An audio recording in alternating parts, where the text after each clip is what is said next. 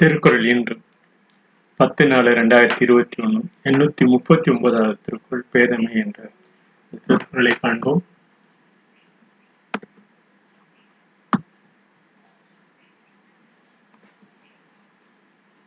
பெரிது இனிது பேதையார் கேண்மை பிரிவின் கண் பீலை தருவது ஒன்றில் பேதையார் நட்பு மிக இனிது பிரிவில் துன்பமும் தேயும்.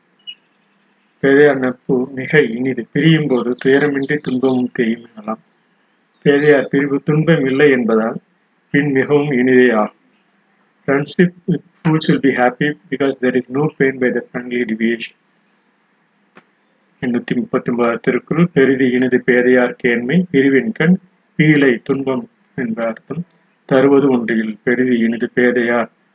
பெரிய பேதையார் என்பது அறிவில்லாதவர் என்று கூறுவோம் கேண்மை என்பது நட்பு. கே பேதையாரின் நட்பு பிரிவின் போது பெரிது இனிதாகும். துன்பம் படிப்படியாக குறையும் என்ற அந்த பதிவினை நிறைவு செய்கிறோம். இத்துடன்.